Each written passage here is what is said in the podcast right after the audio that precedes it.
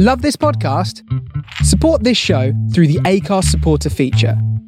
It's up to you how much you give, and there's no regular commitment. Just hit the link in the show description to support now.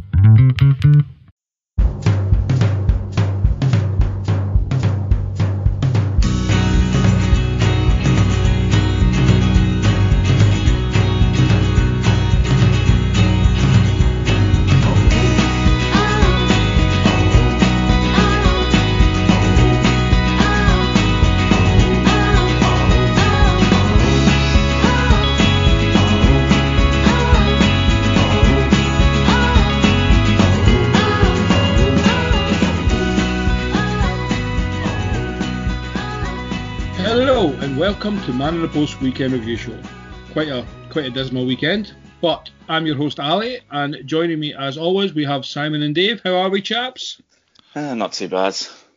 Yeah, still here. Uh, it's another one of those weekends where results don't go our way. Um, this podcast might be becoming a bit of a curse. So we um, just hold it up just now and see how the season plays out without us. Yeah, can we see if there's like a Fulham fan available to do this instead? Oh dear, uh, yeah, not not the greatest. Um, but Premier League did start on Friday evening, um, where we had Wolves winning one 0 at Leeds, which was almost surprising that it was a one 0 game. Bearing in mind Wolves have been uninspiring recently, and well, Leeds just didn't score. Uh, Simon. Uh, yeah, kind of. I was a bit surprised really that this finished one 0 to Wolves. Um, that's I think they've done that twice to them uh, now this season. They've done it to Leeds. Seem to have uh, worked out how to play against them. Um, I was, to be honest, I was sort of half watching this game, and I don't think it was a particularly good one.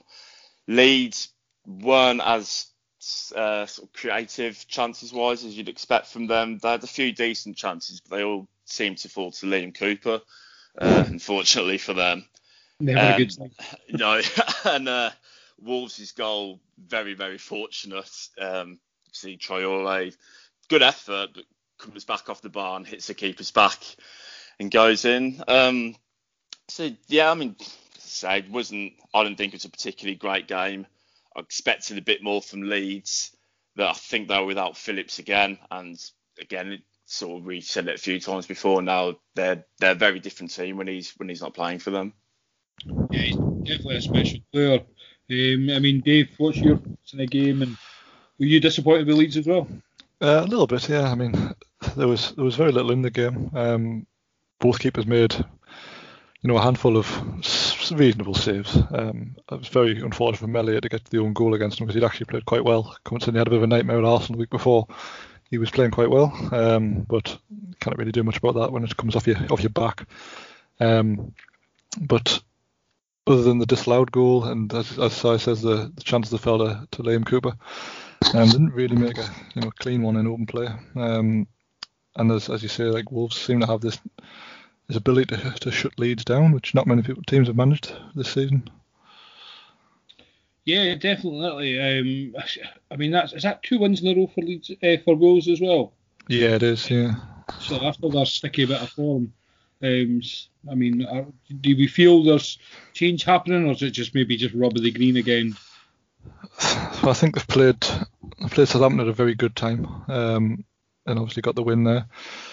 And then they've played Leeds without Phillips, who seems to make them tick completely, um, and and ground a win out there. So I mean, Nuno will be absolutely delighted because they were nose diving down the table, and now you know in the space of a week they've pretty much secured their Premier League status, and uh, that'll be it for them. Um, I mean, I, didn't think anyone really thought they would they would go down, but when when you're missing your, your best striker and uh, you seem to have forgotten how to win. It's only a matter of time before people are going to start asking questions, but th- those two wins are very timely, and they'll be absolutely fine now. Not not not not what you want to hear. Bearing in mind who they have who they have next week, but we'll come on to that a little bit later. um, yeah, I mean, I think both teams are safe. I think what my biggest takeaway, having obviously not watched the game, but just the it's not the performance you expect from Leeds, even stat wise. They had a lot of possession, which I never ever thought that was Leeds' game. I mean, I could be completely wrong, but I thought it was more like they were more like the, the basketball team, you know, they're getting the ball up and down the park, no real possession. But I don't know if that's again. Is, does Phillips have a lot to play in there? Because he's, you know, he's the he almost dictates play from the middle of the park there, and the and the protector as well, obviously. Wolves went back to the, the three at the back, I think, for this, which they know it inside out. It suits them more, but also Yeah. means they don't, they don't really want the ball or have the ball. Um, and when you've got you know Neto and, and Traore as your out balls, you kind of want the other team to have the ball as much as possible to draw them onto you, and then you can and you can let those two two two go at you. But uh, it's always a risky to play because as we've seen, Leeds are quite capable of, of making hatfuls of chances, but not necessarily always taking them. No, fair enough. Yeah, both as I say, both teams are fairly safe. Um, as I mentioned, uh, Wolves have Newcastle next week, and I believe uh, I just had it a second ago. Well, Uh, Leeds, Leeds have um, a game in hand on Wednesday with Southampton, and then Oh, they yeah. have I'm pretty sure they have Villa next weekend. Yeah, they've got us. Yeah. Yeah, so an interesting couple of days. Probably a good time to play Southampton, although they were about to come on to them next. They did play a bit better this weekend. Um, good result against Chelsea. Um, and then obviously Aston Villa on a, a little bit of slump at the moment. Um, so yeah, could be a, could be an interesting few games for Leeds. Uh, we'll move on to the Saturday game though, uh, where Southampton drew one-one with Chelsea. Um, Minamino with a, I've seen a clip of this, a wonderful goal where he um, basically retires Marcos Alonso. Um, and then a Mason Mount penalty equalise. Um, Chelsea starting to a draw here, Dave. Yeah, they had so much of the ball, um, but as you say, Southampton were clinical with this finish. Um, I want to ask you about Minamino because he he barely got a kick for Liverpool, he's now got two two in three or four games for Southampton. Um, what's what's your view on was he not given enough of a, of a chance at Liverpool before he was lo- loaned out, or was he just not good enough? Um, obviously, we don't know what goes on behind the scenes, but the fact that we've kept Origi and got rid of him, um, that there goes my opinion on it. The the only way I can put it into how I feel, Dave, is do you remember the, the Crystal Palace game where we said Yes. how wonderful Liverpool were to watch? Yes, Guess who started in that game? Know he's got the first goal as well. Guess, who hasn't played a single minute since then? Um, Yeah, it's and bizarre, just isn't look it? at performances as a result. Yeah, it makes it makes no sense. I don't understand if it's a, a training thing. Um, if he doesn't fit the system or he doesn't, then why sign him in the first place? Because he's playing the same way as he played at, at his previous club. Um, nothing's really changed. Um, surely he's a better option than Origi. Um, I mean, you all know my thoughts on Divock Origi. um, and even like if Origi just wasn't willing to go, kind of just be that. I, I feel Liverpool are too nice when it comes to things like that. Just then don't play him. Just punt him to the reserves, leave him, and do what's best for the club, as in use Minamino, rather than being nice to a player and say, oh, look, you can go out on loan and get your minutes there. Just give him minutes, even if it's not as much as he wants. Just almost be that bit more ruthless. Um, I wanted to see him play more minutes, um, and I'm delighted for him at Southampton. He, he took his goal extremely well here. Um, as it's like my my retiring Alonso comment. I mean, it isn't hard. He's not the greatest of players, defenders wise. um, but I mean, to take the composure, um, we are we are lacking confidence. Southampton team at the moment against Chelsea, who are on two two wins, three wins in a row under Tuchel.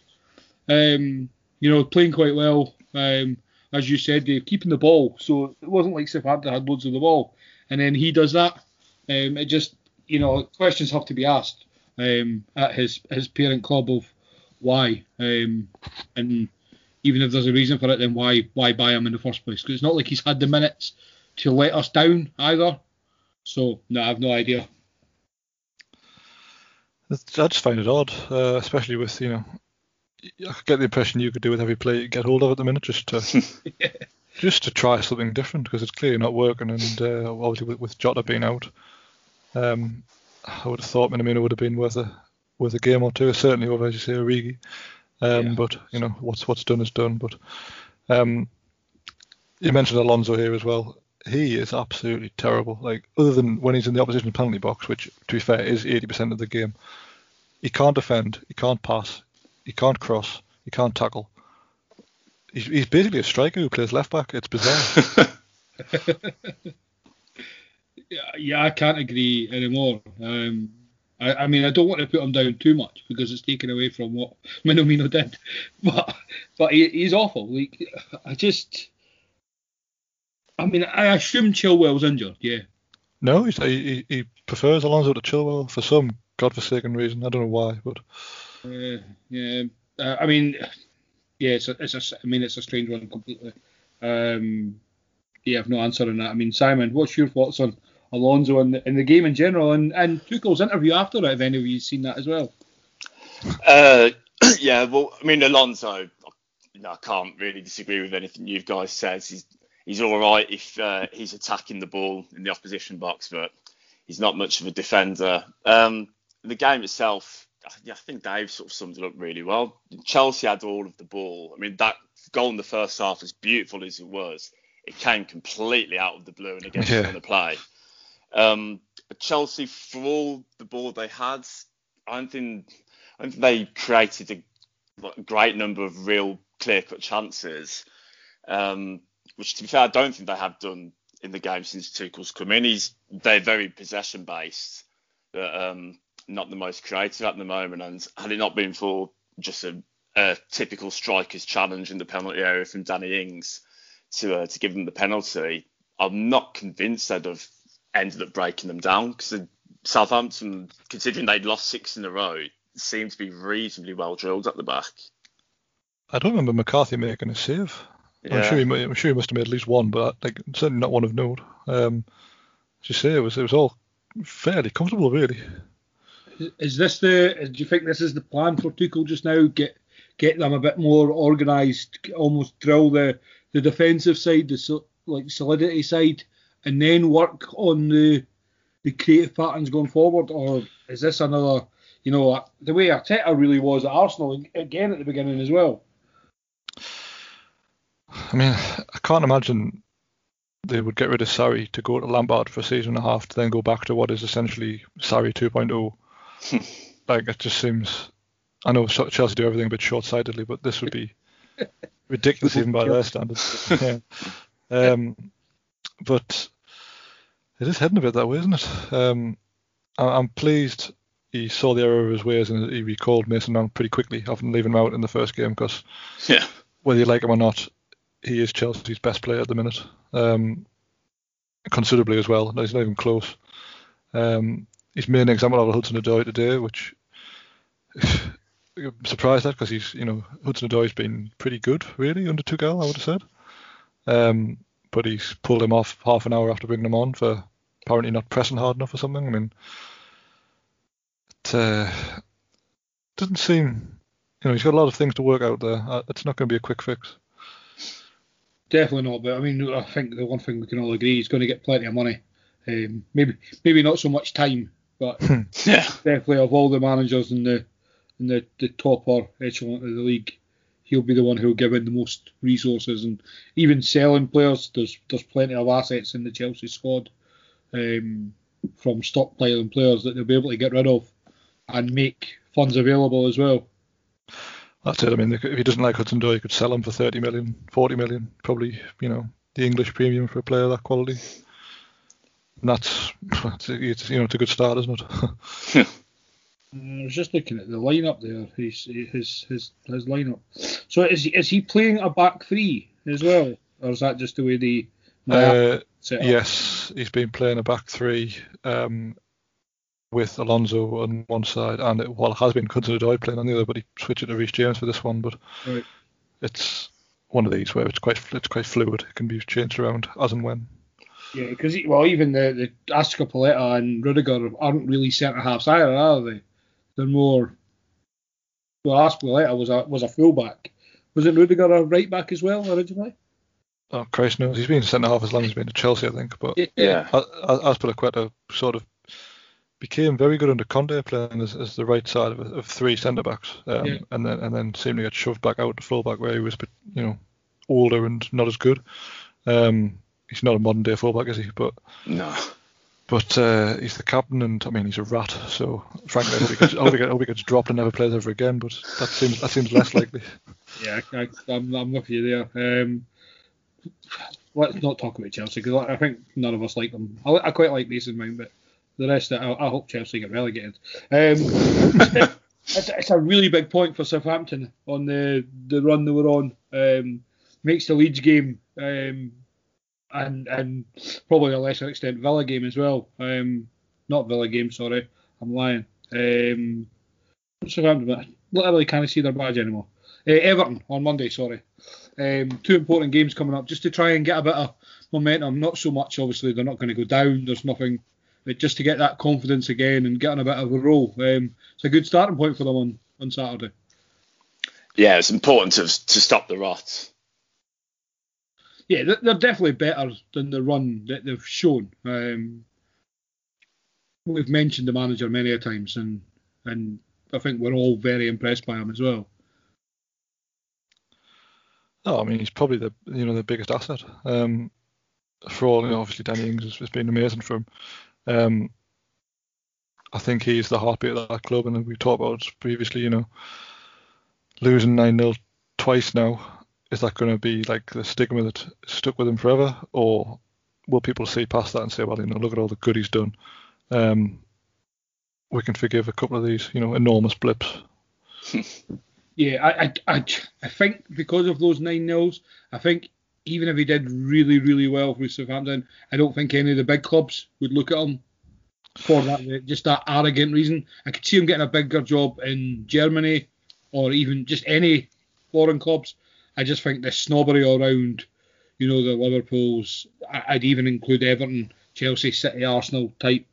I just don't think he would have to like win the Premier League three years in a row with Southampton for the snobbery to go away, which is which is stupid because obviously, he, he, let's be fair, he hasn't caused the nine nils, um, but because they're attached to him, as you say, Dave, I, I, just can't see it ever going away with certain like parts of the media. Um, opposition fans are never going to are never going to forget it. Although, um, just ask the Pompey guys in our um, WhatsApp group. well, I mean until Portsmouth get themselves out of League One, I don't think they can really say much. yeah. Um, yeah, good point for them. Um, disappointing from Chelsea again. I don't know if we expect better from Chelsea, to be honest. We do because the money they've spent, but they've not really shown it. Um, next game, Burnley nil, West Brom nil. Um, just terrible. Move on. Yeah. it's just one of the strangest games I've ever seen. Like if someone came out and said it, it turned out that West Brom uh, all had a bet on this game finishing a draw, you'd be like, well, that makes sense because there's no way in, in any logical way that they should have missed the number of chances they missed.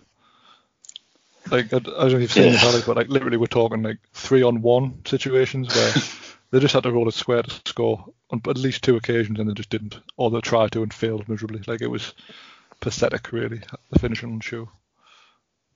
Let's get a better investigation into that game then. Well, honestly, like you, you, you, have to, you have to see it to believe it. Like I can't tell you how how bad some of the decisions were um, by West Brom attacking players. Well, yeah, I mean, West Brom got a man set off in the 30th minute, and Burnley had three shots the whole game. Yeah, and I know we, we always say, well, you know, Burnley are going to be fine because Dyche will get them points in you know games you wouldn't expect them to, but in recent weeks they failed to beat Fulham at home and West Brom. Um, that's worrying for them, surely. Like, who who, who are they going to beat? They can't play Crystal Palace every week. yeah, they, they, and they've played us now, so that's that's the quite year ago, and they've got it. um, that's, that's, that's it. if you take that like that result out of the equation, logically you wouldn't expect them to win in Anfield. Yeah. They'd be on 25 points level with us and right bang in the thick of it. Yeah, yeah, no, you're right. I mean, I do.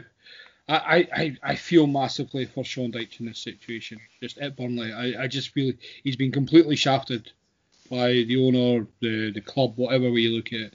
The just absolutely zero money spent in two seasons now.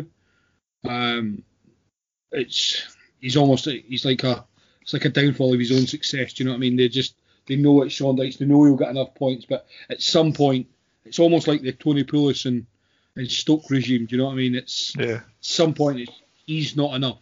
Um, we you mentioned uh, Hasenhüttl being Southampton's you know biggest asset. Well, Dyche is Burnley's. Mm-hmm. Um, and if he was to go in the summer, Um, I mean, I don't think he will. They've been bought over, am I right? Yeah, but it turns out they've like borrowed money to do it, so they're actually they're, they're actually worse off than uh, than before. That's somehow. never a good sign. so so Dyche is out in the summer then, uh, and I could see them being that'll be the season that they finally just go down, um, depending on obviously who comes up and other negotiating circumstances. But Dyche is the man really who keeps Burnley up. Like when they've got their their standard defence with goalkeeper, they are a very very hard team to beat. They might not be great to watch as we, as we mentioned, but you, there's very few chances going to go into them. Nick Pope might be the best goalkeeper in the league, um, especially consistency wise. Um, and whilst the defenders probably wouldn't get a move to a, a top club because they're more situated to the, the system that they're in, but that system hell of a works. Well, this is exactly. I mean, Tarkowski was apparently the man Lampard wanted at Chelsea, and they ended up getting Thiago Silva instead. Um, you know, fair comparison. um, but but yeah, you're right. I mean, Dyche, Pope, and the two centre halves. Um, throw in like you know McNeil, obviously good good delivery of the ball um, for the two big lads when they, when they're available. They're functional, very functional. But you know, I think if you take a couple of pieces out of that jigsaw, then they become very very poor very quickly. Yeah. Yeah. Well, we'll go from that pathetic performance to another pathetic performance. Um, Liverpool is at home for the fifth time this season, I believe. Um, Everton 2, Liverpool nil. Uh, Simon, I come to you on this one. Uh, well, I mean, just it's going from bad to worse for Liverpool at the moment, isn't it? Um, I mean, Li- Everton fully, fully deserve to win this game. Um, obviously, got the early lead, and from then on, looks pretty comfortable. Um, Henderson goes off injured to add yet another uh, player to the injury list at Liverpool, and I mean, I just, I don't, I'd love to. I mean, what are your thoughts on what's going on at Liverpool at the moment? Because up until the new, up until uh, the turn of the year, I think they'd only lost the one game this season, and that was the uh, the game I always love to mention at any opportunity, uh, the seven two against us. But they kind of had sort of seemed to have coped reasonably well with the injuries, but then just since the turn of the year, I, I can't really work out how it's gone so drastically wrong. I mean, what are your thoughts on it? Um, well, when Henderson went off injured and Phillips came on, Phillips and Kabak made our 19th centre back partnership of the season.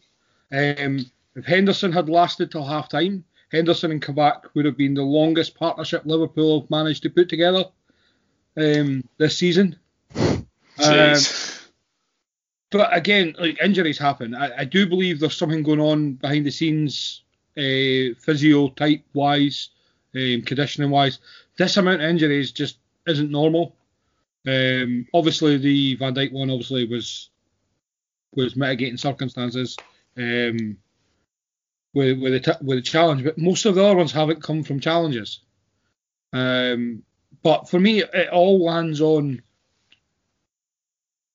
the owners, uh, the lack of money invested in the club. Like, yes, we've spent money, but it's only because of sales. Um, I think I think the club's actually in profit on the net spend um, since the Champions League. The I think we mentioned it either last week or the week before. Since the Champions League final, um, it's the the percentage amount of, of that of that team has still played every game is ridiculous when you think you know how well the club have done.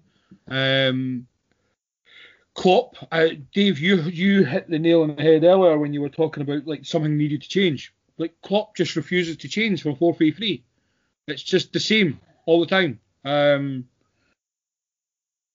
obviously, in no way am I am I, am I Klopp out like that, but like at some point, you know, he's he's got to stop being this messiah and he can do no wrong and realise that just just change something. Like I'm even at the stage where I, I want them to play Origi. At least it would be. Bloody hell. Do you know what? But do you know what I mean? At least it would be something. Like we're literally playing the same. Like I, I think me and you spoke about it last week, Dave. But Wijnaldum's out of contract in the summer, and, and he's playing all the time. Just just play somebody else. Just play, even play a kid. Bring it up.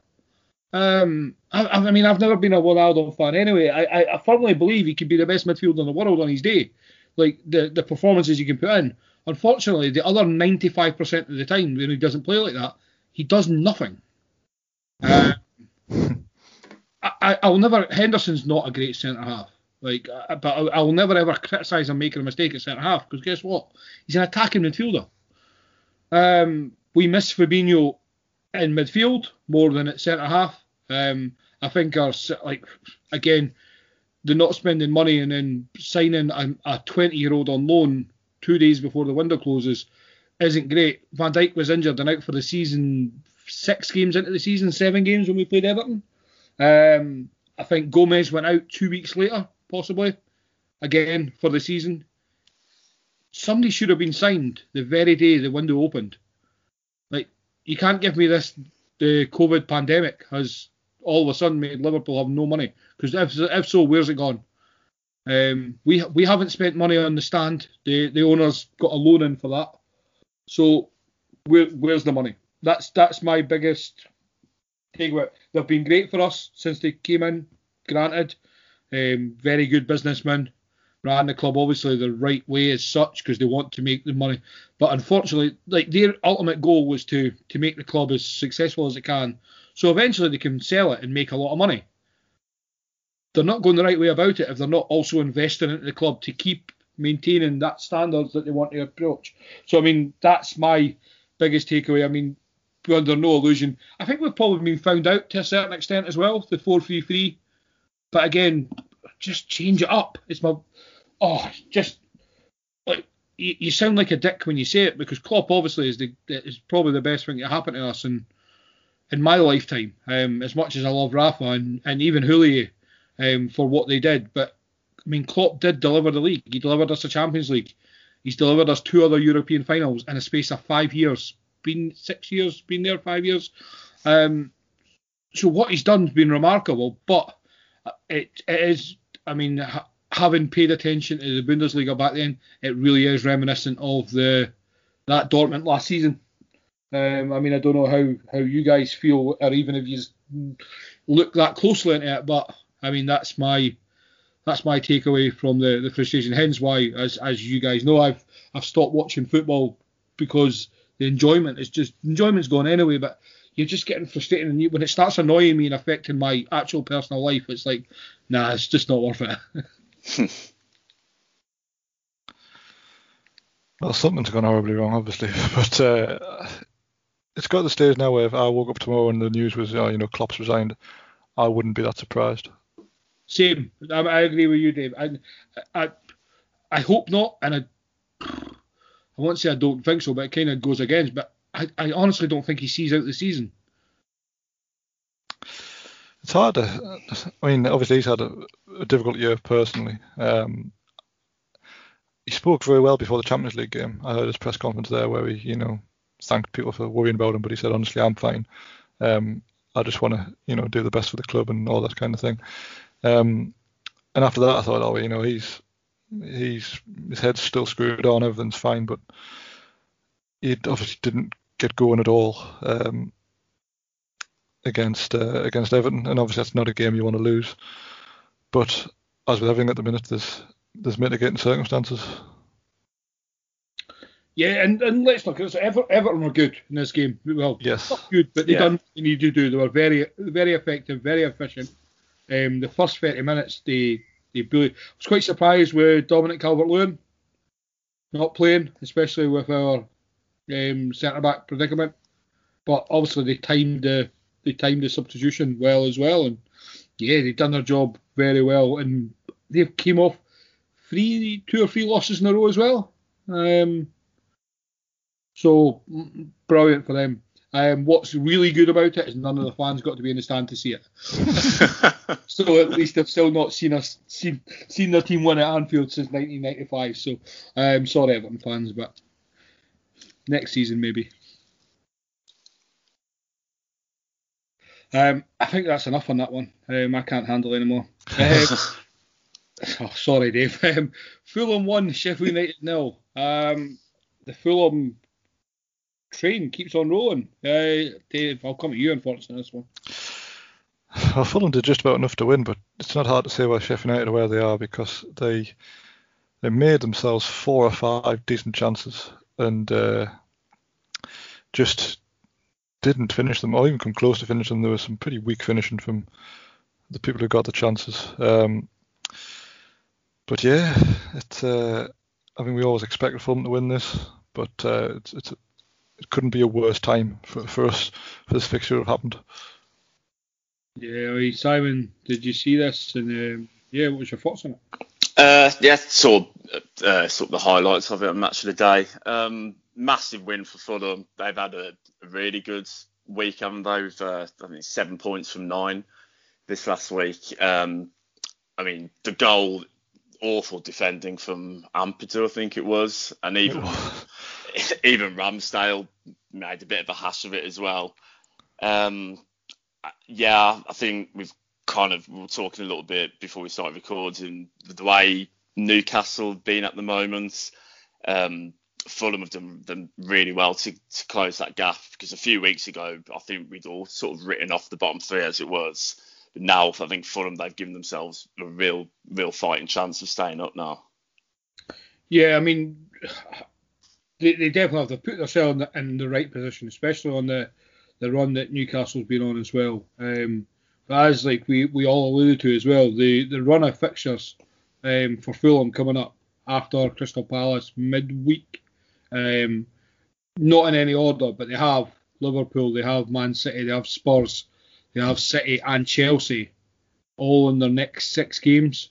Um, granted, Bar City, obviously none of them are in great form, but you know all those teams are capable of turning on a performance on any day.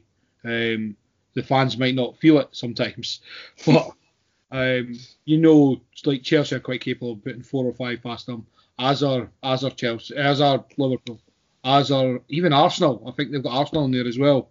Um, I mean, realistically, they need to make sure they beat Crystal Palace, um, pick up as many points as they can out of those games, and hope that they're in with a chance for that for that last game of the season, Dave. Um, and obviously, you guys need to just keep plucking away at as many points as you can, hoping hoping it doesn't come down to that last game of the season. Yeah, well, I mean, we shouldn't be in this situation, but um, you know, we can't undo what, what, what it is. But um, as you said, Sice, fair play to them for picking up so many points over the last week. Um, how Everton have gone from throwing in one of the worst performances of the season against Fulham last week to obviously turn a new over this week. It's just it sums up the whole league up, doesn't it? It's uh, it's pretty uh, pretty unpredictable to say the least. Yeah, it's just one of those seasons. Um, I think the biggest um, concern for Fulham is, I think it's what it's been all season. It's just the goals, isn't it? It's just if the goals are going to stay there. Obviously, they got the two from the from the new boy last weekend. Um, Lookman got the goal here, but there's not really a. They've not really got like that Danny Ings or obviously. Sorry to mention the name because you've were fighting for weeks, but they've not got like that Callum Wilson. You know that just that that trusted goal scorer. You know that they can just rely on. And I think that'll be the biggest concern for for Fulham fans, especially in the games coming up where chances are likely to be much like fewer and far between than they will have. Like I mean, they had seven shots on target, seven on off target against Sheffield United, and scored one. I can't see them getting that many chances against even Liverpool and, and Spurs. You know, in the next two games. Well, I hope not. uh, but the, the, we said this a few weeks ago. That they've become very difficult to beat. Um, so even if they, you know, even if they're not going to score the goals, you can't see teams necessarily turn them over particularly. Um, and that's not, not what I want to hear this time of the season. well, well, fingers crossed on that one. Um, as I say, we will come to them. Did we say they're playing midweek? Uh, no, no, no, next midweek I think. Yeah, next weekend, um, and that's the Crystal Palace, isn't it? Yeah. Yeah. So I mean, if they're without Zaha, you'd unfortunately, Dave, you'd fancy Fulham there just on the form they're on. Um, but again, Palace are another team that are quite capable of turning Fulham over. Um, well, the thing with Palace is that um, they are only four points up the road from us, and if they're going to lose to Fulham, I think they're you know it's not the it's, it's not the end of the world as far as I'm concerned because they are. Well, yes. uh, they've kind of we've seen with former Palace they play one in every five where they play out their skins and just get enough points on the board. And Fulham's the type of game they normally turn up for and just beat them, and that'll be the end of that. But um, that performance against Burnley has really kind of opened a lot of people's eyes to how, how poor they are without Zaha. So it's um, they'll be looking over their shoulders, I would think. Yeah, yeah, I'm sure old Roy will um, will be hoping for um, a Premier League safety, on which many feel will be his, his last game of the season, last season um, at Crystal Palace. Um, we'll come on to today's fixtures then, and um, David Moyes does it again. Um, and Spurs woes continue. Um, sorry, Jesse. Uh, West Ham 2, Tottenham 1. Uh, Michael Antonio and the rejuvenised Jesse Lingard um, with Lucas Moura pulling one back in the second half. Uh, Simon, I'll come to you on this one. Um, very good from West Ham, especially in the first half, I thought. Um, very poor goal to have given away the first one. Lingard's goal, he struck it beautifully. I don't really know where this sort of run of form has come from because the last few years he, he seems to have done absolutely nothing, but maybe he's just found himself the right club for him. Um, I thought Spurs improved a little bit in the second half. I thought Bale actually had a, probably one of his better games since he's gone back to Tottenham. He he looked a bit more at it. Came very close to scoring a lovely equaliser as well. It was brilliant effort, half volley from the edge of the box, which uh, crashed off the bar. But I think if Tottenham had, had got a point from this, I think West Ham would have been really, really annoyed with themselves because for large parts of the game they were they were well in control. I thought, and into the top four again. And you know, I think are we getting to the stage where we're going to say they're serious contenders for a top four finish at the end of the season because they just seem to be getting results week in week out and, and playing quite well in, in some of these games as well top four out of the possibility for West Ham, Dave, or do you think Moyes can do it? I mean, I think they'll fall away, but I say we're 25 games in now, and they haven't yet. Um, I just think Chelsea are going to be breathing down their necks before long, and I, you, have got to think Liverpool will get themselves put right at some point. Um, but I, I, mean, you can't. They could finish sixth, and it would still be an unbelievable achievement for Moyes to to take that team from what was it, 16th last season? Um, yeah. Yeah. Uh, to European places. I mean, that's he's made them far better than some of their parts, and he's just done it quite cleverly with. Lingard signing on loan was a gamble because he hadn't played properly for probably what 18 months, two years. Um, and he's been unbelievable for them. At the time where you know sometimes teams get to January and they need that pep up of a new signing just to give them a little bit of an edge, and he's been great for them. Um, you look at Coufal, the right back. I think he's very handy, very useful to have. Um, obviously, Soucek they had last season on loan, but they bought him permanently, and he's a handful to say the least. Um, but the biggest achievement he's got is that he's made Antonio one of the best forwards in the league, really, in terms of output. Um, you know, if he's on the field, you you pretty much know he's going to get at least one chance to score, and he usually takes it. Um, they've just found a way to make him, you know, really efficient at what he does. So basically, to summarise that, David Moyes is probably going to get sacked at the end of the season for not winning the league now. Um, is it that West Ham way? It's the type of thing they would do, isn't it? They'll, they'll have some other manager lined up, and Moyes will be out. But um, I think he's repaired his reputation, which had been sullied somewhat since the Everton days, to yeah. put it mildly. Yeah, he's he's seemingly he's like it's like he's found himself again, isn't it? He's kind of got he's kind of gone back to his roots in a way, where the you know he's you can almost see the players. He's got like almost like a modernised Everton way, but like you can kind of see the players that he's he favoured at Everton. You can almost see them in certain players. Um, and as you mentioned, Antonio's just it's frightening to play against them. Um, when we played um, what about a month ago now? Um, I mean, they were they were shocking. Um, granted, but I think I was terrified going into that game with Antonio against. I think it was Henderson and I think it might have still been Fabinho at the time. But that's just the type of player Antonio is. Uh, he just he brings fear, as you say, he will get a chance, and he is quite he's quite lethal with it, and he, his work rate is exceptional. His biggest issue is just staying injury free. It seems. Yeah. Yeah, that's uh, it's always going to dog him, I think, just because of you know his build and how he plays. Um, he's got to be managed pretty carefully, but uh, you know, at the moment he's he's fit and firing. So if he, I think if he if he stays that way, then there's no reason why West Ham can't finish in the top six. It's just a matter of where. Yeah, right. Well, that's the West Ham side of the way. Uh, right, Spurs, Simon. Um, I I really don't know where they go. To be honest, um, it's so strange. You know, start the season, the uh, first sort of couple of months, it looked like Mourinho had got them playing like in a. It wasn't the most attractive to watch, but it was really efficient and they were really ruthless. But they just look they they look like they could struggle to finish in the top ten at the moment. The way that they've been playing, um, Kane and Son don't seem to be quite firing like they were at the start of the season. Um, like I say, I'm really not sure what, what the answer is because you'd think they you could say get rid of Mourinho, but I think it's going to cost so much to do that. I, I don't know if, if they can. 15 million. Um, according to sports fans that um, I've spoke to on Twitter, um, along with the stadium debt, I, I, don't think they can afford it. When you think about that deal, though, I mean that makes no sense at all. Is it? Why would you put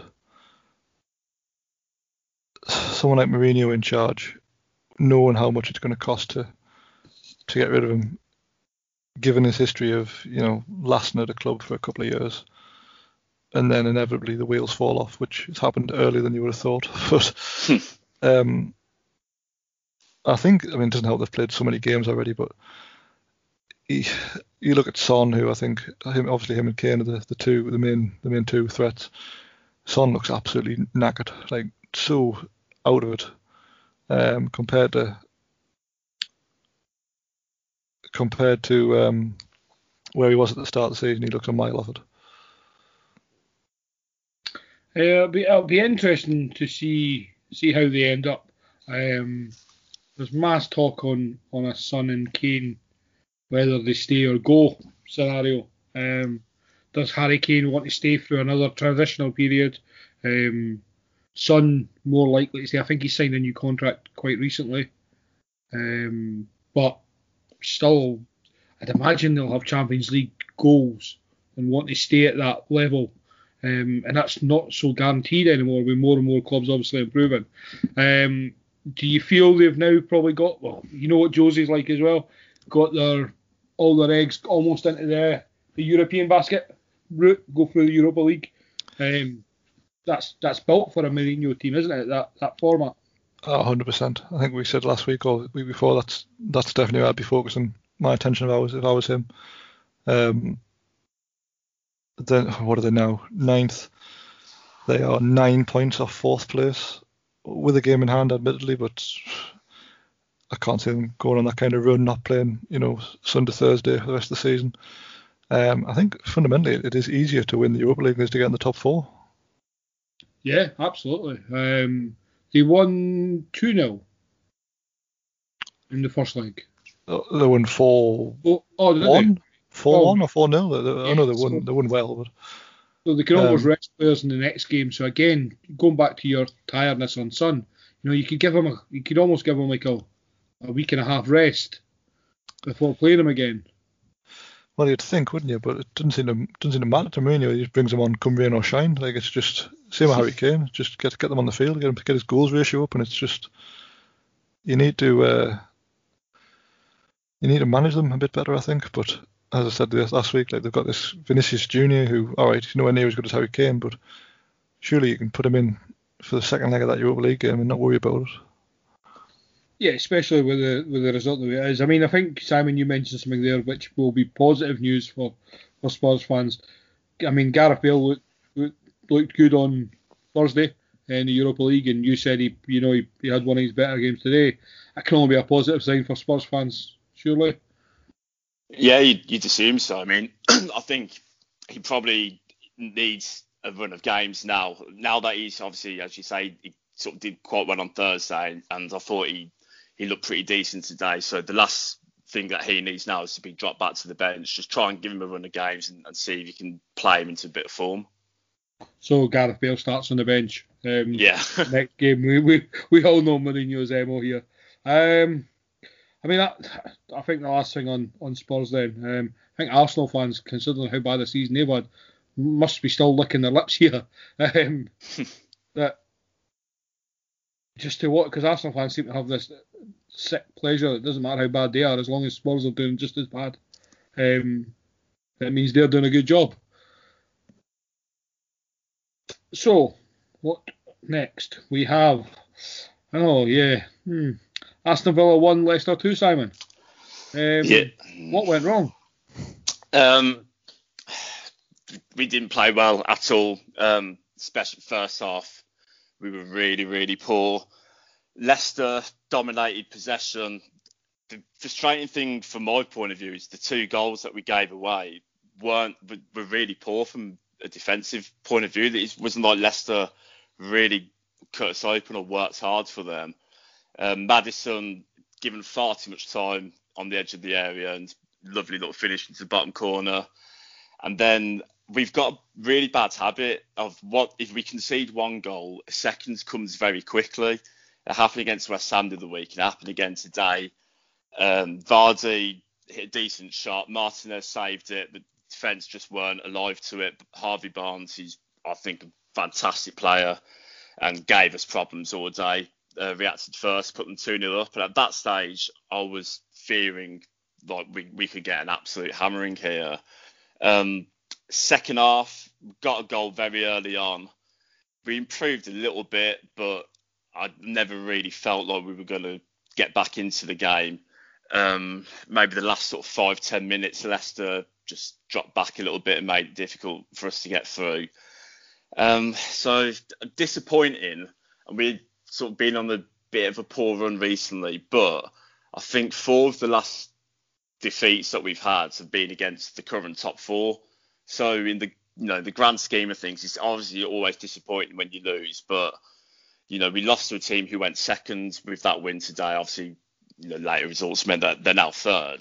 We're still sitting in eighth, two points, uh, four points behind Liverpool in sixth for two games in hand. So, in the grand scheme of things, it's not, you know, the end of the world by any means. Um, we miss Grealish wasn't playing today, but and a, a, few people have jumped on saying, "Oh, without Grealish, they can't do anything." I'll be honest, even if he was playing today, I don't think we'd have come away with a win.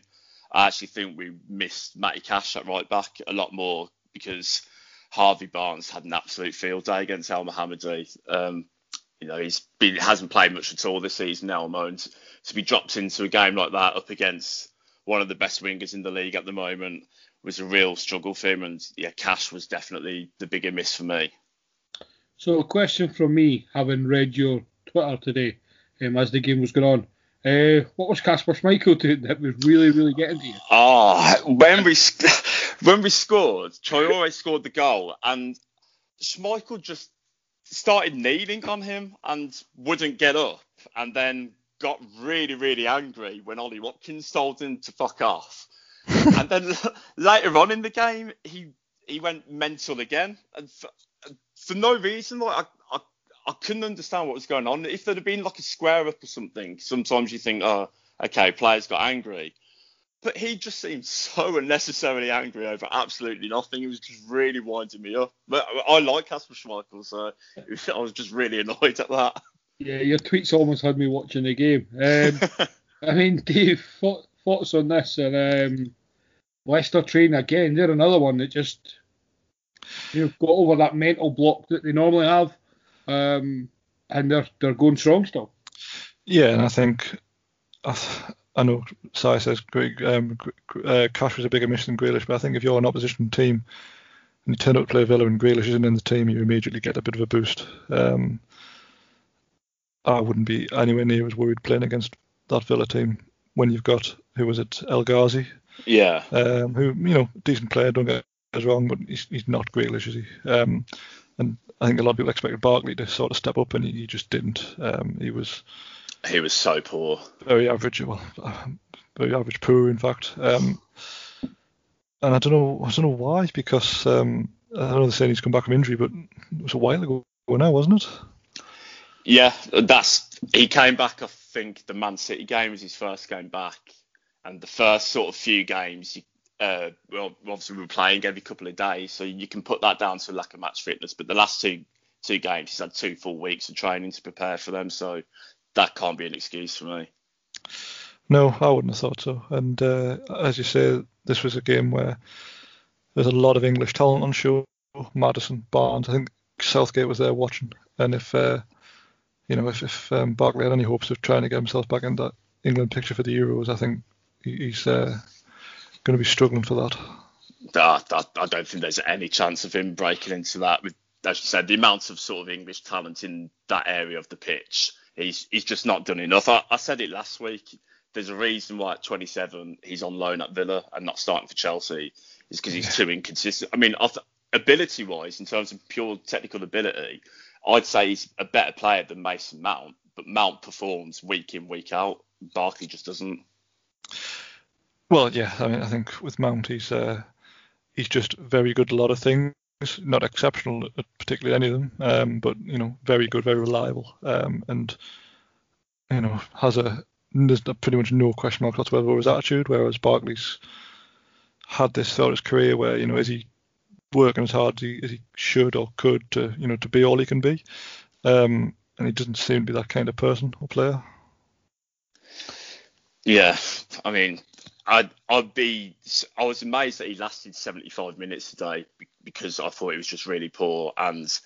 If he if he starts next week, I think there'll be a lot of unhappy Villa fans because he, he's done nothing the last few games to justify a starting position. We've got a young Sir Jacob Ramsey, and uh, Morgan Sanson, who we signed, to when they've come on in the last few games, have shown a lot more energy. So them two will be knocking at the on Dean Smith's door this week, I think, for a starting spot. We only said last week, didn't we, that uh, he might have to look at rotating the squad a bit. Now, I don't know. Do you say Grealish's injury is a month or so, or? Um, well, he came after the game today. He said that it's not um, anything major and that he's hoping to have him back for Leeds next week. But we've been here before with Grealish's injuries. When we were the year we got promoted from the Championship, he got injured in the December, and we were told, "Oh, it's nothing major." We didn't see him for three months, um, so that's that is a worry because no one they've, they've sort of been very cagey about what, what's gone on. So obviously, from our point of view, we need him back ASAP because if he's out for a significant amount of time, then um, yeah, it'll be it'll be difficult for us. It would be, but like you say, you're not necessarily a one-man team. I, mean, no, I think I think he's obviously a big part of how you play, but um, you've got enough talent in that forward line to to you know find a different way of, of playing and making goals, and uh, there's no reason why it would necessarily derail your season. But I think what do you want now? 36 points, a couple of games in hand. You kind of it couldn't happen at a worse time, could it? Yeah, I mean, as as I've kind of said earlier, even if he'd been playing today, I'm not 100% sure we, would have won anyway. You know, Leicester are a very good team. I think when when we're playing the better teams, then obviously we we really struggle without him. I think had we been playing someone like I don't know uh, Sheffield United or Crystal Palace today, then we we'd have probably coped without him. But um, yeah, he he's a miss against the, the, especially the good defensive teams at the top of the table. He's yeah, just that yeah. bit of cre- creativity to break them down. I think Villa, like Villa, have got a great season regardless. Like, oh yeah, as you say.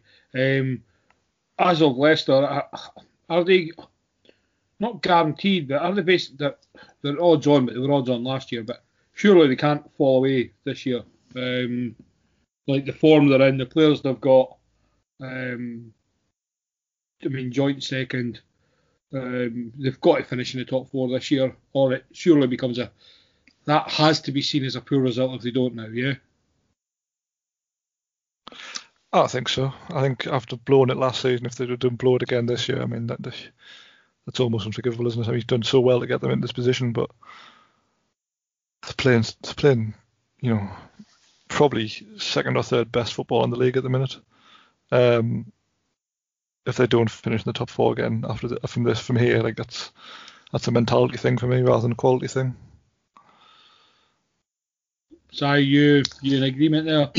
Oh, absolutely, yeah. I think the position they're in, uh, the way they're playing, to if they blew it from here, then yeah, serious questions would have to be asked. Doing it once is you, you can sort of forgive that, but if they did it two years in a row, then then you'd be slightly worried. I hope. I've got a feeling he won't, but I hope Rodgers almost fucks off the Europa League at some point. Um, maybe not last 16 against Slavia Prague or Sparta Prague, however they're playing, but I hope he doesn't go all out for it because it's going to end in tears, and it's where they end up getting beaten in like the semis and then finish fifth. like, I think they um, they've got a lot going for them, but they haven't got enough to compete on both fronts to the very end. I wouldn't have said. No, that that's fair. Um, and we'll come on to a team who's definitely got enough to compete on all four fronts. It seems this season. Um, the squad price of 796 million uh, with their starting 11 and subs today. Man City with just a 1 0 win over Arsenal. Um, very early goal from Sterling. Um, yeah, just very, very complete performance here, Dave. Yeah. Yeah, well, it was a bit of a nothing game in that they obviously scored the very early goal and kind of kept the ball for half an hour. Arsenal had a good spell where you thought, you know, got a bit of territory here. But I think there was only two shots on target in the whole game. Um, it was Arsenal did well to to keep it keep themselves in it because you know they, they, could have fallen away having conceded so early on. Um, but um, Man City just do what they've kind of done for a while now, which is do what they need to do to win and not an awful lot else. Um, they they've conceded 15 goals this season.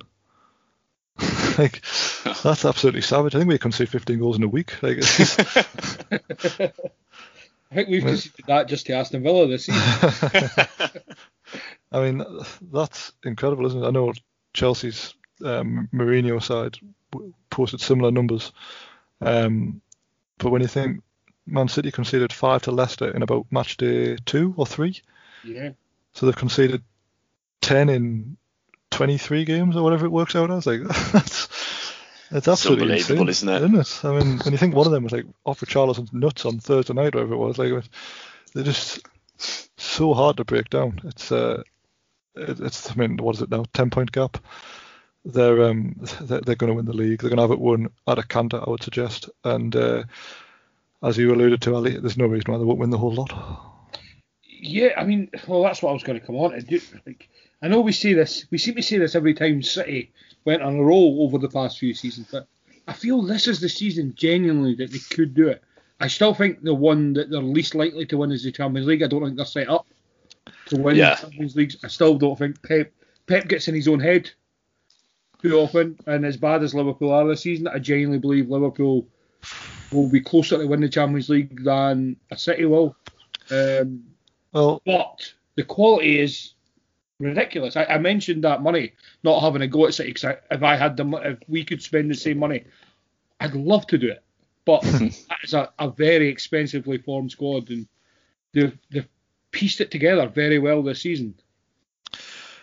they say City probably won't win the Champions League, but over two legs, who's going to beat them?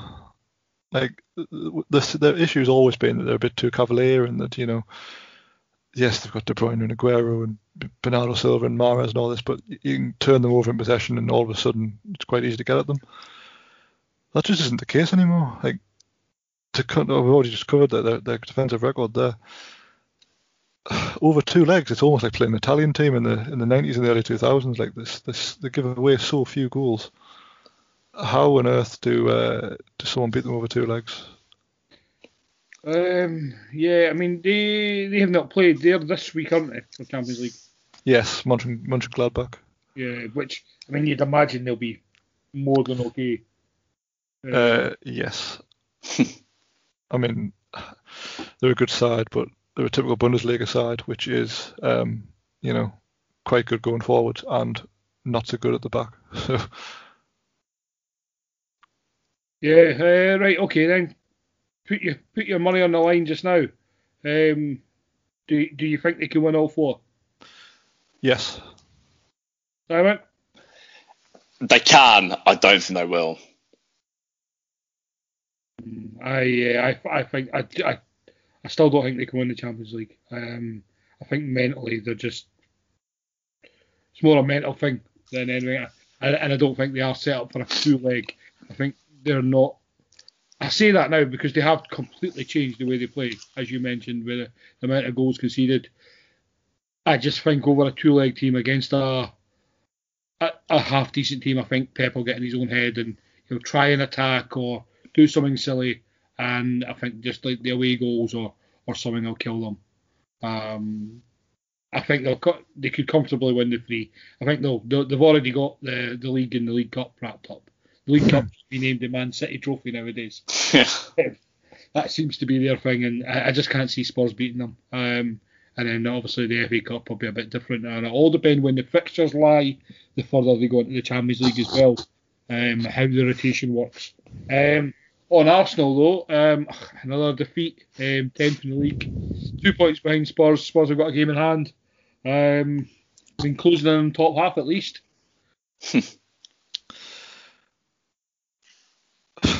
well, yeah, I guess I guess they are. You're right.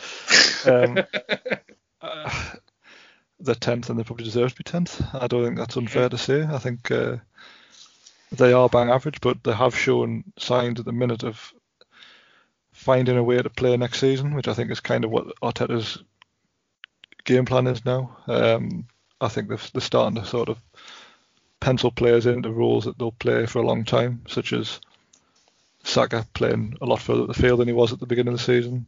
I think Aubameyang's going to be a centre forward going forward rather than um, a left winger. Um, I think they've they've settled on you know going with four at the back rather than five.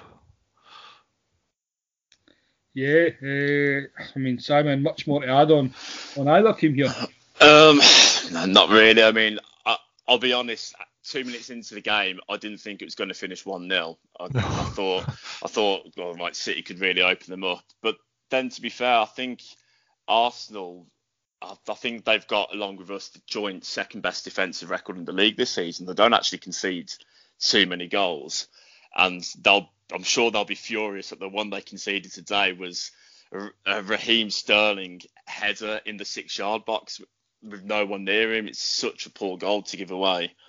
Um, but I, yeah, I don't think like you can read too much about them from this game because the difference in class between the two teams is just ridiculous. So good win for City again, and like you say, I think they'll win the league at an absolute cancer. To be honest, they they just look so good at the moment, and without a played a striker against today. I think it was Gundogan was in this, the false nine. They, they basically haven't had a striker all season, which is quite remarkable, really.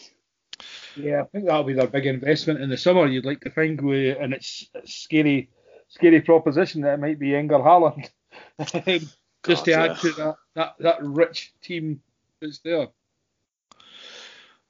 Oh, that is terrifying. If you put if you put, put him in that forward line, that's your Aguero replacement, isn't it? Yeah. That'll do. Not a bad one, I suppose. No, exactly. I mean, it, considering they've been talking him or Lukaku, like, which one you would you rather have?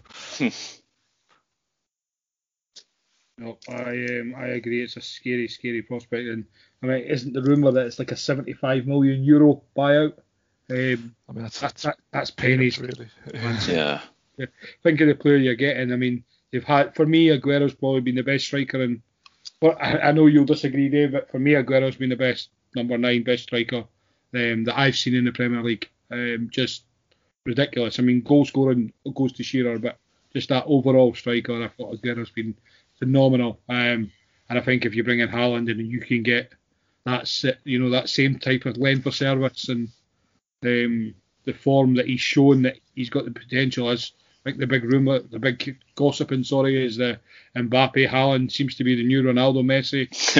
um, you know, of, of, the next generation. Um, that's a frightening City City team to build around. Um, yeah, scary. Um, last game of the evening. Dave, take us away, mate. It's, frustrating. I mean, again, it's not a game I really expected to win, but we played really well for maybe 45 minutes, and we started off well. We pressed them well. We made them make mistakes, which again, what we've been looking to do, and then unfortunately, Rashford against Emil Krafth, just not a contest down that side. So they get their opening goal, and you think, well, that's the end of that, and then you know keep going. We get an equaliser pretty much within five ten minutes, I think it was. Um, so Maximin had a you know good good half and gets his goal, and you think, well, fully deserved to be level, and we can we can go on from here. And second half, once we went behind, we just just fell away, and we've lost the game because both fullbacks didn't cover themselves in glory. I thought Darlow could have done better with at least one of the goals, possibly both uh, of the open player goals. Give away a soft pen.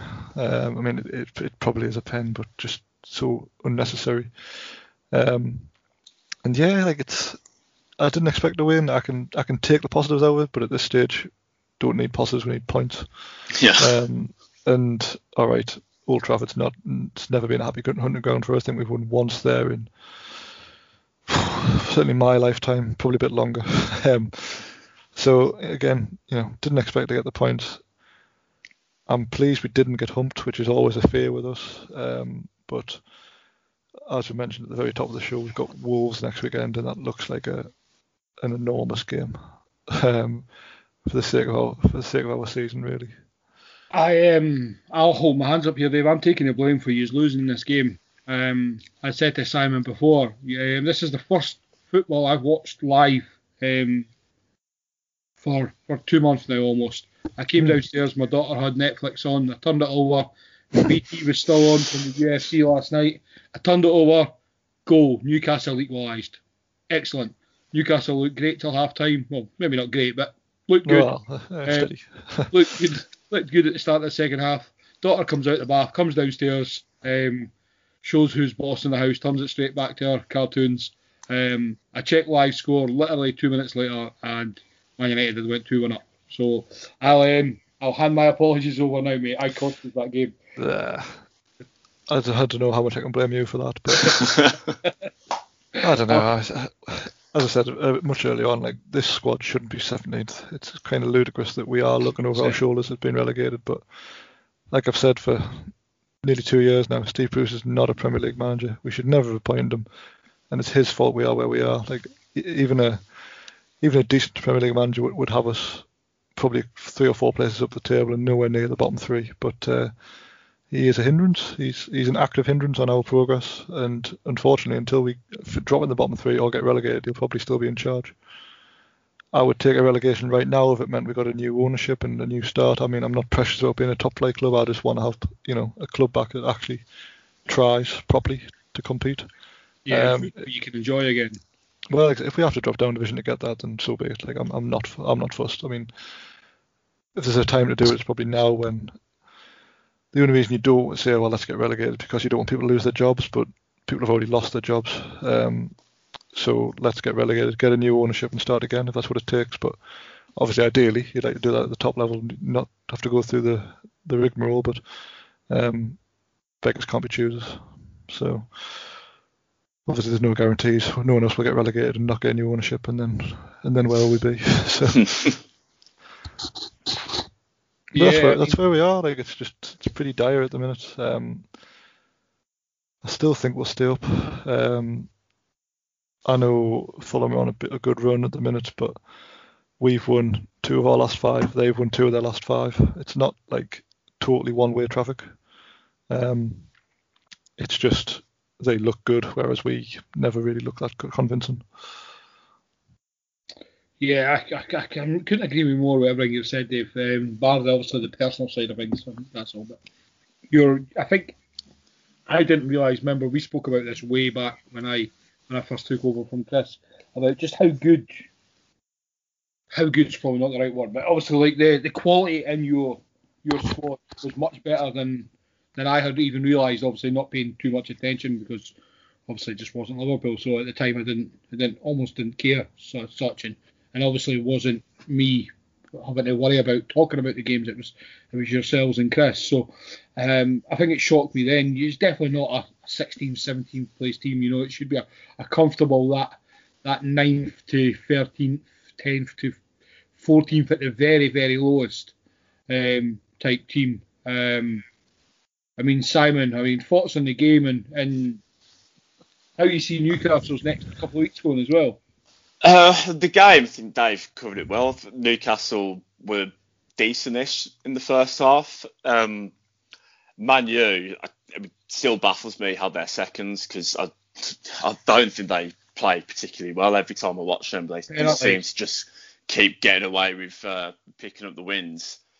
As for Newcastle for the rest of the season, I'm I'm slightly concerned for them over the next few weeks because they don't have Callum Wilson, and the way Bruce plays, you know, so negative.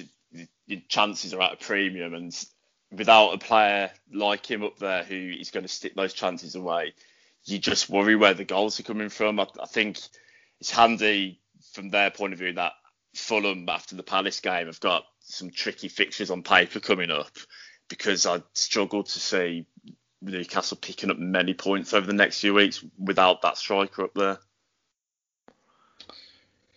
Yeah, that's yeah, completely fair. Um, so Dave, where do you go in the next couple of weeks? What's your what's your prediction? Well, I mean, you're right. It's a it's a huge concern not having Wilson because he he scored too high a percentage of our goals. I haven't got the exact figures, but you know, without him, we are a lot worse off. Um, he played Joelinton in his position tonight, and I just kind of get away with what he is. I mean, I don't think he knows what he is. Like, he's not a number nine. He's not particularly creative. He's not particularly big. He's he's just kind of there. he's not really a threat to anybody. To me, I, I, would I would probably have to stick with with Dwight Gayle playing there, um, who again I don't particularly rate at Premier League level, but he's probably our best chance of scoring if a chance falls to him. Um, I mean, ideally you just chop Gayle's legs off and give them to Callum Wilson for a few weeks. Like if, if that's an option, I would, I would definitely explore that. Um, but no, I mean, we're just gonna have to find a way. Um, we've got St Maximin who starting to get back to full fitness and against teams who aren't you know, as good as Man United. I'd, I'd fancy him to make a difference. We played Southampton a few weeks ago, and he was he, he was the difference really. Um, him and Almiron. Almiron's the other one who people give him a lot of stick because he didn't score in his, his first six months, whatever it was, but he's been almost single-handedly carrying us for the last few weeks. Like he's he's absolutely buzzing about the place, and he's got a lot of assets which we can make use of. But he's only ever going to be as good as the strikers in front of him, I think, because uh, he's he, as we said, he's not like a natural finisher himself, so he needs someone to work with. Um, so really, you know, I'd get them two in as much as possible. I think Willock's decent enough. Um, as a almost like box to box midfielder, better than what we had before. And you just got to try and try and find a way to win games. Um, Wolves are a team who are, dour, but again they can get you on the break. So I am worried because our fullbacks are, are actually a, massive concern at the minute. They're, they're really neither of them been particularly good. Uh, I wouldn't be surprised if to come back in for for Lewis. Uh, I think unfortunately Manquillo was out for a little while, so he'll be stuck with Krafth. Um, but yeah, Wolves and then West Brom away, and then Villa at home. it's, it's, we've got to beat West Brom away. I think that goes without saying. Um, and it's, it's getting to the point where you almost say, well, if we if we beat Wolves with the fixtures Fulham have got coming up, we could we could be six points ahead and stay six points ahead for a little while, um, and that would do me. but, yeah not as simple as that, is it? Yeah, finger, fingers crossed, Dave. Um, it's a yeah, it's a scary prospect for you, as you say. I mean, you, I mean, you can look on the bright side of it if you can get rid of Bruce doing it the other way, but obviously the the, the long term goal, hopefully you stay in the league, get rid of Bruce and get new owners. Um, that's that's that's the better scenario. Um, on the on the owner front, Dave, is there any more there's been nothing for a while now. Um, Mike Ashley was pictured in Saudi Arabia this week with um, someone of importance. I can't remember who he was, but whether that's relevant or not, I don't know. Um, I don't think there's any doubt that they're working on trying to find a way to get it done. Um, but whether you can break that, that deadlock, I have no idea. Um, I am very worried that the outcome of all this legal proceedings will be Mike Ashley gets a water compensation and we we get no, we actually as a club get nothing. Um, because then there'll be no further forward unless he's going to, you know, spend millions and millions of pounds in the summer.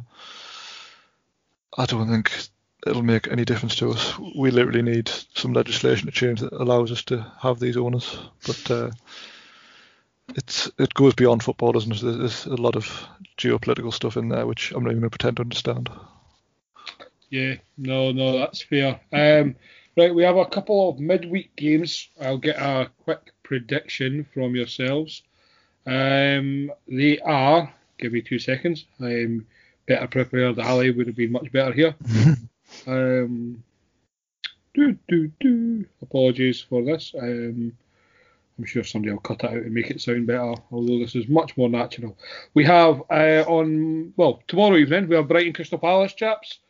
Uh, Dave? I hope it's a draw. um, keep them both down there, but uh, on form, Brighton will win. And Simon? Uh, I think this is going to be a really boring draw, and I can't believe it's been pitched for Monday Night Football. well, that's well, the reason we recorded tonight rather than. Yeah. well, it's like it's the it's the least popular derby in, in football, and it's like they're 100 miles apart, and they fe- they fell out what 30 years ago, and apparently people still care about that. I don't know. Oh dear. And okay, Tuesday night, well, the bosses, Leeds United, taking on Southampton. Um, I'll come to you first on this one, Simon. Like with all Leeds games, I haven't got a clue.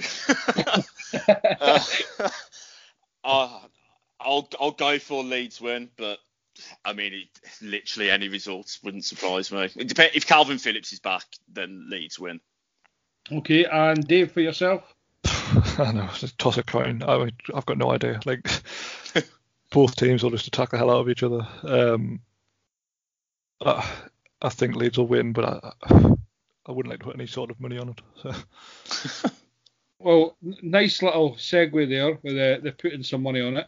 Um, we had a we had a brief discussion um, in a in a little WhatsApp group about having a little betting corner segment um, between now and the end of the season. Did you guys have a look this week, or shall we start it for next week and just let everybody know what we're going to do? Oh, we can, we can do it now. I mean, I have to remind us what the rules are, but. so basically, we're going to do a betting corner. So we get an imaginary ten pound a week um, right. to pick on. I think we should max it at like four teams. Um, however you want, either a team to win, goal scorers. So you're only allowed four lines in the segment. Let us know, and the listeners know, um, what you picked, what the what the odds are, and what your returns, um, and then basically we'll see where we are in the season. Um, more likely, I think there's 13 weeks left, so we'll be minus 130 pound each. but yeah, so more or less that's it. Um, and then obviously every week I'll at the end of the pod I'll I'll keep track of this. I'm sure Ross will have a spreadsheet somewhere. Um, and we'll we'll see where we are. So the maximum bet we'll put on every week doesn't matter if we win this week. It'll still only be ten pound each. We'll put on next week, and then we'll we'll see who the winner is. Um, and uh, if it's if it's not me, I'll maybe get a, a little prize out to one of you, um, whoever it is. Right. Okay.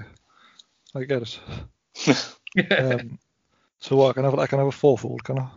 You can have yeah a fourfold of anything you want. So you could pick a first goal scorer, a team to win, both teams to score, anything like that. All right. Okay. Well, I, I can give you my fourfold, which I've just put together. Excellent. Give me a second. And I will just tell somebody to edit all this out. you, only basic, you, only need the basic rules. See, if we had if we had any sort of skills, we'd have like a, um, an Ali getting his pen jingle or something, and just pass the time, wouldn't it? The worrying thing is I had to go into the eleven pieces of me books. oh. It's okay. Right, so Dave's fourfold. We have. Right. Man City to beat West Ham. Yep. Tottenham to beat Burnley. Uh-huh. Yep. Leicester to beat Arsenal. Yep. And Liverpool to beat Sheffield United. And that's a massive 5.63 to 1. 5.63. Yeah. So basically 56.30 back. No, 66.30 back. Yeah, exactly. 66.30 return for Dave. Right, Simon, have you had a look? Uh, yeah, okay. I'll give you a fourfold. Yeah, City to beat West Ham. You can't copy each other. That's just No, no, no. very boring. Uh, yeah, City to beat West Ham, obviously. That's banker. I'll go Brighton to beat West Brom. Oh, right. Um, I'll Chelsea, Manu draw, Oh, and I'll go in the Leeds Villa game. I'll say both teams to score and over three and a half goals. both teams to score and over three and a half. I've no, I've no idea what that comes to. I've, I've just looked at the fixture list. oh, come on. Oh dear. Uh, Hang, hang on then. Read them out again. I'll I'll I'll stick them. so we've got City to win, Brighton to win, City, Brighton. Yeah, uh, Chelsea to draw. that's that's Sunday. It must be. Yeah. Yes, it is. Yeah. On and then Leeds, where both teams to score plus three and a half goals. Uh, fucking hell. Um, wh- which which Leeds match? The Saturday Leeds match. The Saturday one, yeah, against Villa. All right. So, uh, full time result and what? Over three and a half. Yeah. Draw. Do you say, or what do you say? Uh, I said uh, both teams to score and over three. and a Oh, half. sorry, right, okay. Um, both teams scoring over three and a half. Both teams scoring over three and a half is six to four. So that comes out at uh, 19.26 to one. So that will return uh, 202 pounds and 58 pence. £102 and 58 pence. Perfect. Right, so I will go. What betting site are you using, David? Uh, Sky bet. Skybet, that's fine. Um, just so we can keep all the odds the same. I will keep mine much more simple. um, then just just for the just for the first week, just to go that little bit easier. We shall go with um,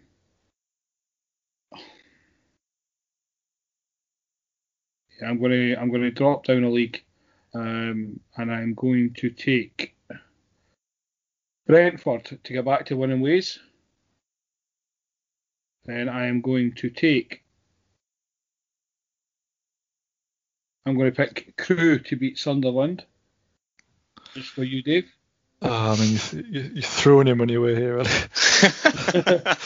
It's Uh, fine. Hang on, do you want me to build this as well? Or you It's got all it? I've got this one going. Oh, right, okay, okay. I'm, I'm more on the ball than than, Yeah. than I am going to go to Scotland, um, where I am going to go for Aberdeen to beat Celtic. No, Aberdeen to draw with Celtic, um, because the Celtic aren't going to want to lose the title at Celtic Park um, against Rangers, which would happen if they won their game. Um, and I shall then take. Let's just go back to the Premiership, and I'll I'll take one. Yeah, let's go for. Let's go for Leeds to beat Villa, um, just so I can have some glory if anything does happen against you, Simon. And I have a forty-five point zero five to one. Um, Well, so my returns would be four hundred fifty pound and fifty-three pence. still think I've gone a bit conservative here with my picks. or sensible. Um, okay, so bear in mind if any of this isn't edited as much as we it should be um, because of our poor planning. Um, those are the first three bets. If you can keep up with that, uh, we will go over them again next week, where we will have the bets lined up next week. Um, so it's just a Yeah. quick. We'll go to each one, write them down. Um, so bear with us on that one. A little fun betting corner just to. Um, the football's a bit terrible for two of us, um, and it's not fair. Simon having all the fun. Um, so Simon, let us uh, let listeners know where they can find you and anything that's that's coming out for yourself on the, the Villa front or that as well. Uh, so, yeah, on Twitter it's at Sio Vegan, and I'm now uh, part of a uh, Villa podcast. It's called the Hulkcast. Uh, so we recorded uh, earlier on today after the game. So yeah, if you're a Villa fan, you want to check that out. Uh, it's very good. So go on. Did you get scoured on the back of your appearance on Pointless, or was this already in the pipeline? uh, no, this came from uh, Man of the Post actually. Chris um, tagged me in uh, a post on Twitter a few weeks ago, and I just got in t- touch with them and sort of went from there. Ah, the scouting system works. Indeed. I feel, I feel like the Thursday show are trying to sabotage us. They're, they're Well- trying to make us lose members. Well, we know size bleeds weekend review, so I mean that'll be fine. exactly. Um, plus, get them on, we, we've got to keep Si on side because if we ever meet, we know now for a fact he's got the money to buy us all a pint, so it's fine. One hundred percent. And Dave, what about yourself? Where can everybody find you? Anything Uh, bring up comment? Yeah, yeah, on Twitter I am at cm9798. Um, we have the Champman podcast coming out this week. It's all recorded now, um, so we're just waiting on uh, that being released. Should be probably the middle of next week. Um, and as usual, I've got the Football Manager save on our um, sister site, which is FM underscore OTP. If you want to see me managing Cork on a real time basis. Yeah, I, I fair play to you on this one. This one that must be um, very very time consuming as such because the, the frustration not being able to just keep going. Um, Yeah, it's, it's, it, well, I like that I can only I only have to do like an hour a night at most. Sometimes no night at all. Like it just skips past a day, and it's like, well, that's great. Um, but uh, then you kind of, you know, you just want to play and play and play if you're getting if you're getting results, and you have to sit on it for a week. So it's like being a real manager, Ali. yes, yes, absolutely. um, yeah, um, we have uh, 11 pieces of me out this week. Um, uh, a lost episode, we will admit, um, with Greg from Man on the Post. Um, it's been so long. I'm not actually. Sure. I think it was Ryan that was host at the time with me. Um, can't remember his team. I've got it written down in my book, but yeah, that was that was a while ago. So sorry for that, Greg. Um, but we have one more recorded, um, and we have names lined up now to basically start recording very regularly, where it'll be like a, a mix of course with with Dave, um, Ryan, um, and and a few others, whoever can fill in the time that I need them. So yeah, check those out. Um, as always, you can find Man in the Post on all your social media platforms at Man in the Post. Um, give us a five star rating and review on Apple, please, and wherever you find your podcast, um, just whatever way you can support us, just give us um, just do it that way, please. Um, as always, just let us know what you think on Twitter. Um, you can give us abuse, praise us, tell us we're doing good or bad, either way. Um, but yeah, just thank you very much for joining me again, gentlemen. Thank you. Thank you. Cheers. And always remember to keep your man on the post.